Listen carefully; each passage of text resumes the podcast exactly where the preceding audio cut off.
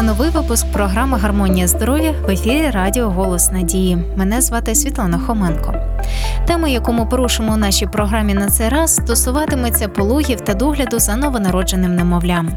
А ще, звісно, музична композиція та корисна довідка, з якої на цей раз ви дізнаєтеся про баланс, дисципліну до дітей, також чекає на вас у цьому випуску.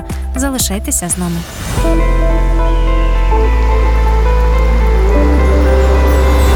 Гармонія здоров'я. У нас сьогодні в гостях акушерка Валентина Куриляк. Вітаю вас. Вітаю вас також. Перше питання, над яким ми будемо говорити, тому що ця тема дійсно така глибока, велика, і можна багато чого говорити, але в першу чергу вона адресована тим майбутнім мамам, які вперше народжують і багато чого не знають. Тож давайте розглянемо таке питання, як харчування вагітних. Яким воно повинно бути? Як вони повинні харчуватись? Так, це дійсно дуже важливе питання, але, на жаль, мало хто звертає на це увагу і приділяє великого значення. Дійсно, харчування вагітної має бути збалансоване, має бути потрібна кількість білків, жирів, вуглеводів. Також, як ми розуміємо, плід розвивається, потрібно і кальцій, і фосфор, тому що потрібно для розвитку скелета, потрібно для розвитку кісток, потрібні вітаміни. Також, звісно, ми розуміємо, що те, що не дуже корисно для здорової людини, яка не вагітна, особливо небезпечно і шкідливо для вагітної. Це майонези, соуси, гострі страви, також це копченості різні, консерви різні. Ми розуміємо, що це не дуже корисно, тим більше для вагітної жінки. Тому треба більше звертати увагу на рослинну їжу, збалансоване харчування повинно бути, як я вже говорила. Також потрібно розуміти, що жінка повинна їсти корисно і якісну їжу, і не користуючись правилом їсти за двох, тому що це може призвести до таких проблем, як великий плід, або набере більшу вагу, і потім буде важко як і для неї, і в пологах самих. Угу. А як часто повинна жінка вагітна їсти? Тому що, напевно, все-таки вагітні жінки мають збільшений апетит, так, і, можливо, часто хочуть їсти. Вони повинні втамовувати таку цю спрагу, жагу і голод так часто, як їм хочеться, чи все-таки потрібно знати міру? Потрібно дійсно знати міру. І як радять в першій половині вагітності їсти як звичайно 3-4 рази на день, а в другій половині вже можна 5 разів на день більше кількість їжі, прийомів бути. Як готуватися тоді до пологів? Переходимо, власне, до самих пологів. Що із собою потрібно взяти до пологового будинку? Якщо говорити про підготовку, це найперше повинна психоемоційна бути підготовка. І, напевно, всім відомо, що проводяться курси для майбутніх мам, є школа материнства, де розказують детально, налаштовують, спілкуються з жінками, щоб не було цього страху, тим більше, якщо жінка народжує вперше, цей страх лякає невідомість, що буде, як пройде. І саме цей психоемоційний настрой має бути позитивний. Жінка сама повинна налаштуватися позитивно, розуміти, що це буде нелегко, але думати найперше про дитинку, що їй також буде важко перейти з одного середовища в інше. Якщо говорити про те, що мати з собою, дійсно, перелік в пологовому будинку скажуть, але таке, як основне, це свої речі, власні речі малюка, після народження, під час перебування в пологовому будинку, це пелюшки, засоби особистої гігієни. А також зараз дуже, можна сказати, поширено такі партнерські пологи. Тому особливо потрібно також мати і одяг для чоловіка, якщо це буде чоловік на партнерських пологах.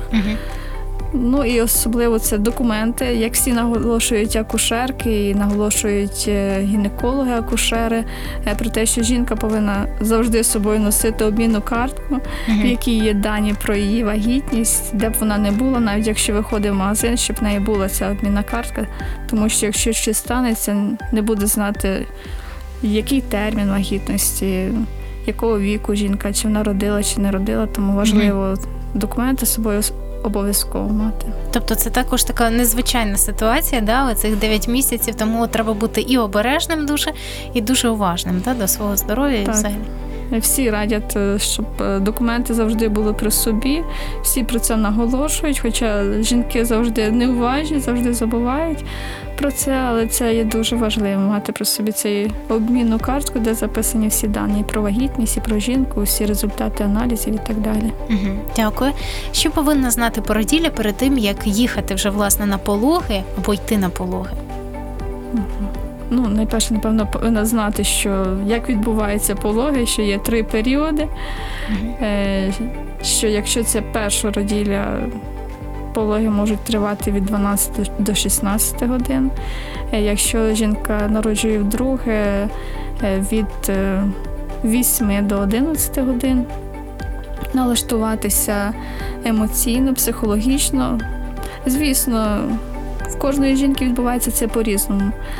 Хоча це природній такий процес, але в кожної жінки це по-різному, і треба бути готовим налаштуватися на краще. А як можна підготуватись? Ви сказали, вже потрібно знати, як проходять пологи. Можливо, це якісь курси проходити, можливо, це в інтернеті подивитися, тому що є маса різних медичних сайтів, де, власне, напевно, і там можна це все дізнатися. Що б ви порадили б? Ну, звісно, зараз в інтернеті багато інформації цікаво. Найперше, це відвідувати дійсно школу материнства на місці, в пологовому будинку, де жінка має родити. Вона звикне і до приміщення, звикне до лікарів, познайомиться з лікарями, стане більш довіряти їм, буде знати вже особисто. Якщо якісь хвилюють питання, вона може особисто задати і детально їй можуть розказати. На школі материнства також дуже корисно, щоб і чоловіки відвідувалися в школу материнства, підтримували своїх жінок. Угу, так, дійсно. До речі, за кордоном, напевно, це більше, да, розповсюджено. У нас це тільки в практику входить. Ну, зараз, напевно, більше зустрічається партнерських пологів. До речі, а що повинен знати майбутній тато? Як він повинен відреагувати, наприклад, коли з'являються перші ознаки пологів? Ну, напевно, також повинен знати, що є 3 періоди, і перший період може тривати доволі довго, до 10 навіть годин. І повинен знати, які перші ознаки, що починається, і знати, що відбувається далі. Давайте розглянемо ці перші ознаки. Отже, перші ознаки пологів. Як я вже говорила, кожної жінки це відбувається по-різному. Одна жінка може відчувати просто ниючий біль внизу живота, друга може відчувати сильний біль внизу живота, інша може відчувати біль в попереку. Деякий перший період зразу навіть не помічають, що вже відбувся цей перший період. Вже коли приїжджають в лікарню, їм вже кажуть, вже майже перший період закінчився, вони такі здивовані, як так, я майже нічого не відчула. А інші жінки дуже болісно переносять перший період, тобто коли відбуваються самі схватки. Можна відмітити тривалість, підраховувати, яка тривалість. Чим ближче вже до другого періоду, тривалість схваток частішає, і тривалість між ними зменшується. Тобто вираховувати, скільки. Приблизно від початку перерва між схватками 15-20 хвилин, а вже при кінці першого періоду 2-3 хвилини. Коли майбутня мама вже повинна визначити, що їй потрібно їхати в пологовий будинок? Ну, по-перше, визначають, яка дата, так? Приблизно жінка знає, коли її родити, і вона вже налаштована, але якщо вона відчуває ці болі внизу, потягування, тому що ми знаємо, що є і недоношені дітки, і є і 7-місячні, 8-місячні, тому треба бути уважними до свого організму, прислуховуватись. Коли відчуває вже болі внизу живота, то варто вже збиратись в лікарню. Тобто, скажімо так, недоречне сюди буде поняття таке самолікування, але все ж таки, якщо коли жінка розуміє, що, наприклад, щось в неї болить, то не бажано залишатися вдома, так? Самоспостереження, можна сказати. Самоспостереженням, так, дякую. Добре, тоді переходимо до перших днів життя дитини. Дитина народилася. Як часто потрібно годувати дитину? Ну, тут радять по-різному. Раніше радили 3 години. Через 3 години інтервал має бути 3 години між годуванням. Зараз педіатри всі радять на вимогу дитини.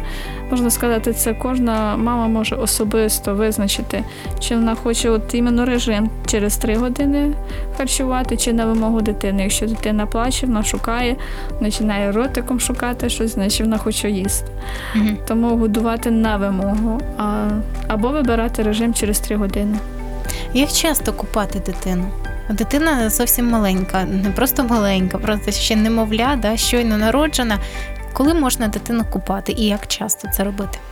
Ну, дитинку можна купати вже після виписки з роддому, залежно ще від того, чи робили щеплення чи ні. Якщо щеплення робили в той день, коли виписувалися, потрібно через день після того купати. Зразу не можна купати дитинку. А так кожного дня можна купати дитинку, і потрібно навіть це і загартовує її, і змиває і піт, і пил, який усів на ніжній шкірі. Тому потрібно кожного дня, потрібно так підготуватися добре, підготувати все необхідне, і щоб була температура води відповідна. Це 37 градусів бажано, також щоб приміщення було тепле, полотенце зразу, щоб дитинку закутати, щоб це було все підготовлено. На рахунок трав багато думають, чи купати в травах, чи не купати, чи можна, чи ні. Також є різні трави, які підсушують шкіру, тому також треба підбирати дуже обережно. Можна користуватися травами, але не частіше 2-3 рази на тиждень. Угу. А миючі засоби, наприклад, мило, шампуні, коли можна використовувати вже?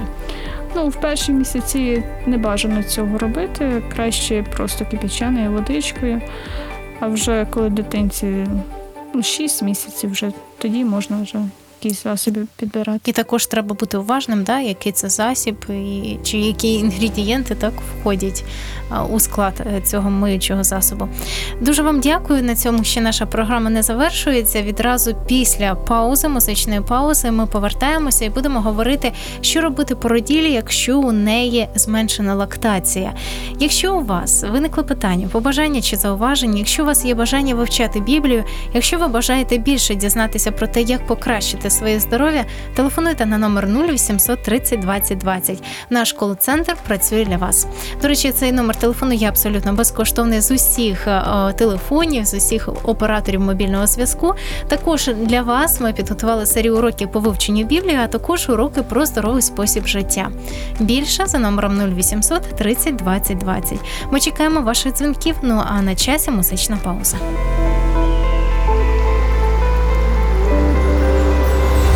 Гармонія здоров'я.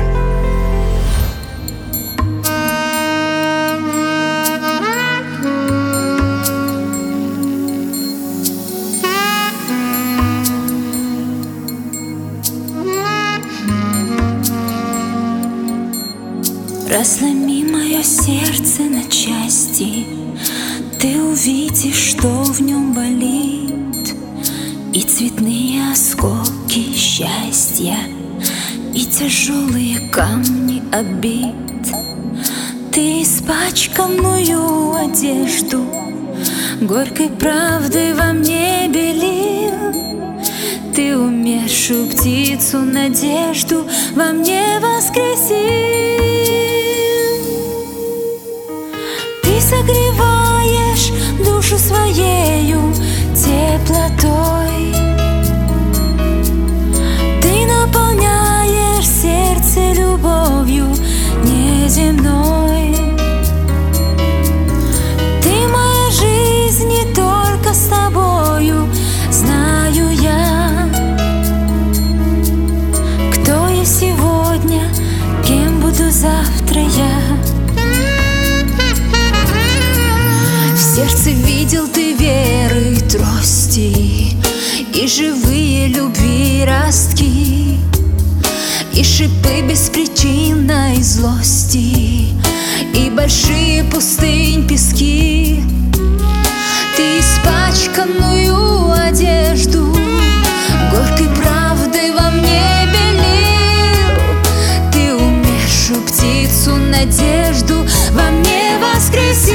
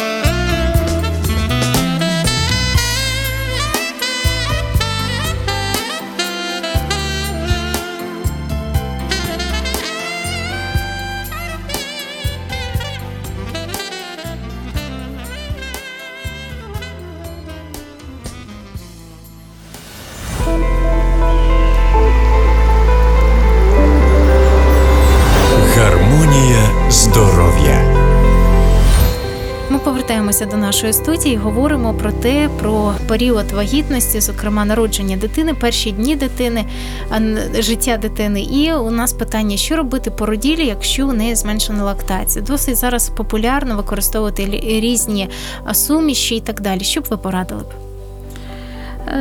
Я б порадила зразу не прибігати до суміші, старатися різними способами покращити лактацію, а саме є різні навіть трави, є чаї, які покращують лактацію. З таких трав, як фенхель, кмин, аніс, можна використовувати настої з цих трав, які дійсно покращують лактацію. Також потрібно слідкувати за кількістю води, скільки жінка випиває. Це також може зменшити лактацію, якщо жінка випиває менше води, чим потрібно, тобто не поповнює водний баланс і може бути зменшення лактації. Також необхідно пам'ятати про те, що після кожного годування потрібно стіджувати груди, тоді більше буде прибувати молока, можна так сказати, лактація покращиться. Також для покращення лактації можна робити масаж під час прийняття душу, робити масаж грудей, і також воно сприяє для покращення лактації. Угу. Але медичні і хімічні препарати ні в якому разі не використовувати, так? Так, це буде впливати погано і для дитинки, і недобре буде для самої матері. Що б ви ще порадили в такій ситуації? Бувають такі випадки, що взагалі мама не може годувати дитину, так? Тому що якісь відбуваються такі фізіологічні процеси, зміни фізіології. Ми навіть не знаємо до кінця, в чому причина, але тоді дитину переводять на штучне годування. Які його плюси і мінуси? Звісно, мінусів багато. Штучного годування – це найперше, багато є алергенними для дитинки, і дуже важко буває підібрати для дитинки вигодовування штучне, тому що викликають алергії або дисбактеріоз. Тому найкраще, як закладено Богом, закладено природою, це материнське молоко. Звісно, якщо вже так сталося, що немає, або психоемоційний стан жінки, або немає молока, тоді підбирати суміш треба обережно і слідкувати за тим, як себе почуває дитинка, коли пробувати суміш нову. Дуже вам дякую. На часі у нас залишилося ще одне питання, воно досить важливе і цікаве. Проте ми дізнаємося, як часто відвідувати педіатра після виписки із пологового будинку. Але на відповідь на це питання ми дізнаємося відразу після корисної довідки.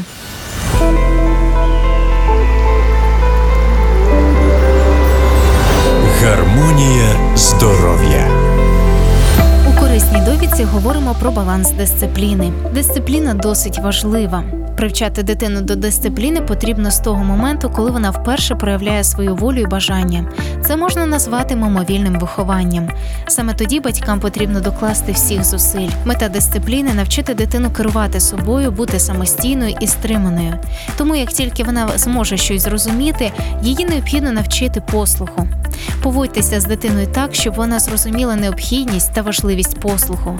Допоможіть дитині побачити, що все підпорядковується закону і що непослух, зрештою, призводить до лиха і страждання. Коли Бог говорить «не роби», Він у своїй любові застерігає нас від наслідків непослуху, щоб врятувати нас від неприємностей і втрат. Батьки, які нехтують вихованням своїх дітей доти, доки їхній характер остаточно не зіпсується, тим самим завдають дітям дуже серйозної шкоди. Діти виростають егоїстичними, вимогливими, неприємними. Діти не подобаються самим собі, так само, як і іншим не подобається їхнє товариство, і тому вони завжди залишаються незадоволеними. Нелегко мудро навчати і виховувати дітей. Коли батьки будуть чинити з дітьми за законом, у страху Божому, у них можуть виникнути труднощі. Діти почнуть проявляти порочність, приховану в їхніх серцях, демонструвати прихильність до нерозсудливості та незалежності, ненависть до обмежень та дисципліни постійно обманювати. Як батьки, так і діти мають у сім'ї важливі обов'язки. Навчайте дітей, що вони повноправні члени родини. Їх годують, одягають, люблять і доглядають, а вони, виявляючи повагу, можуть виконувати деякі домашні обов'язки і приносити щастя у свою сім'ю. Нехай кожна матір навчає дітей, що вони, як члени родинного кола, також повинні нести за нього відповідальність. Кожен член сім'ї повинен виконувати свої обов'язки. Нехай діти знають, що виконуючи невеликі доручення вдома, вони допомагають мамі та татові. Дайте їм якусь роботу і заохочуйте їх, кажучи, що після її виконання вони матимуть час на розваги. Дітям притаманна непосидючність, тому їх доцільно привчати поділяти з батьками турботи сімейного життя. Батьки, проводьте якомога більше часу з вашими дітьми. Намагайтеся виявляти особливості їхніх характерів, щоб знайти, як виховувати їх згідно зі Словом Божим. Нехай з ваших уст не зірветься жодного слова, яке могло б засмутити їх і позбавити мужності. Не створюйте в домі похмурої обстановки. Будьте привітні, добрі та ніжні зі своїми дітьми, уникаючи нерозумної поблажливості. Нехай вони вчаться зносити свої маленькі розчарування, як це роблять всі інші. Не заохочуйте їх завжди приходити до вас зі своїми дитячими скаргами одне на одного. Навчайте їх бути толерантними один до одного і намагайтеся підтримувати взаємне довір'я і повагу. А найголовніше – привчайте дітей любити Господа.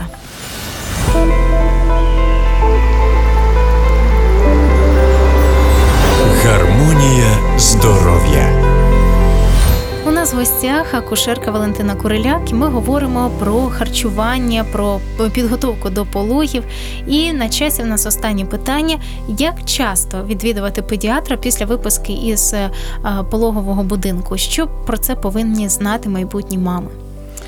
Найперше, як сказати, мама, батьки найпершу чергу повинні стежити за станом своєї дитини. Тобто, якщо є якісь зміни, потрібно звертатися дійсно до лікаря. А якщо так планово, можна сказати, зразу після виписки на другий день педіатр повинен прийти, оглянути малюка, глянути стан його, а надалі кожного місяця, раз в місяць, батьки приводять дитинку в поліклініку, і вже тоді педіатр оглядає, записує ріст, вагу які зміни відбулися. Тобто плановий раз в місяць.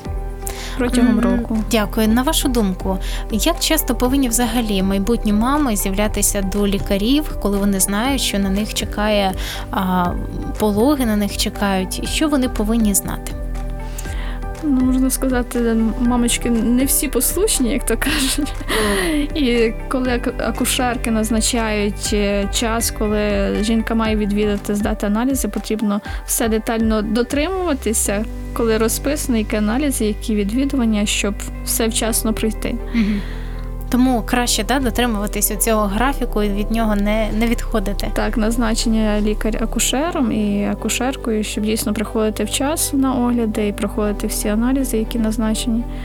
Наша програма добігає до свого завершення, але наостанок ваші побажання для майбутніх мам, які, можливо, вже зовсім скоро готуються до народження свого первістка, першої дитини, а можливо і не першої дитини. Що б ви їм побажали, щоб ви їм, якби їх надихнули б, що б ви для них сказали б в даному випадку?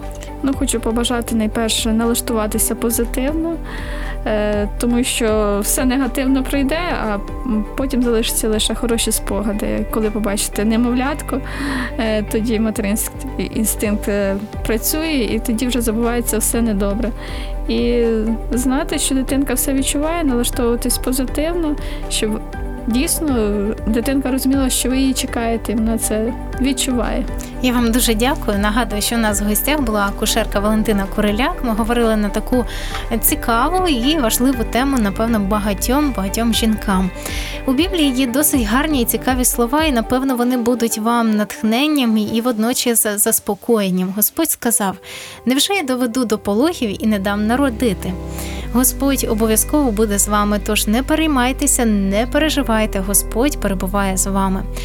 Наша програма завершується, ми бажаємо вам Божих благословень, всього найкращого, слухайте Радіо Голос Надії. До побачення.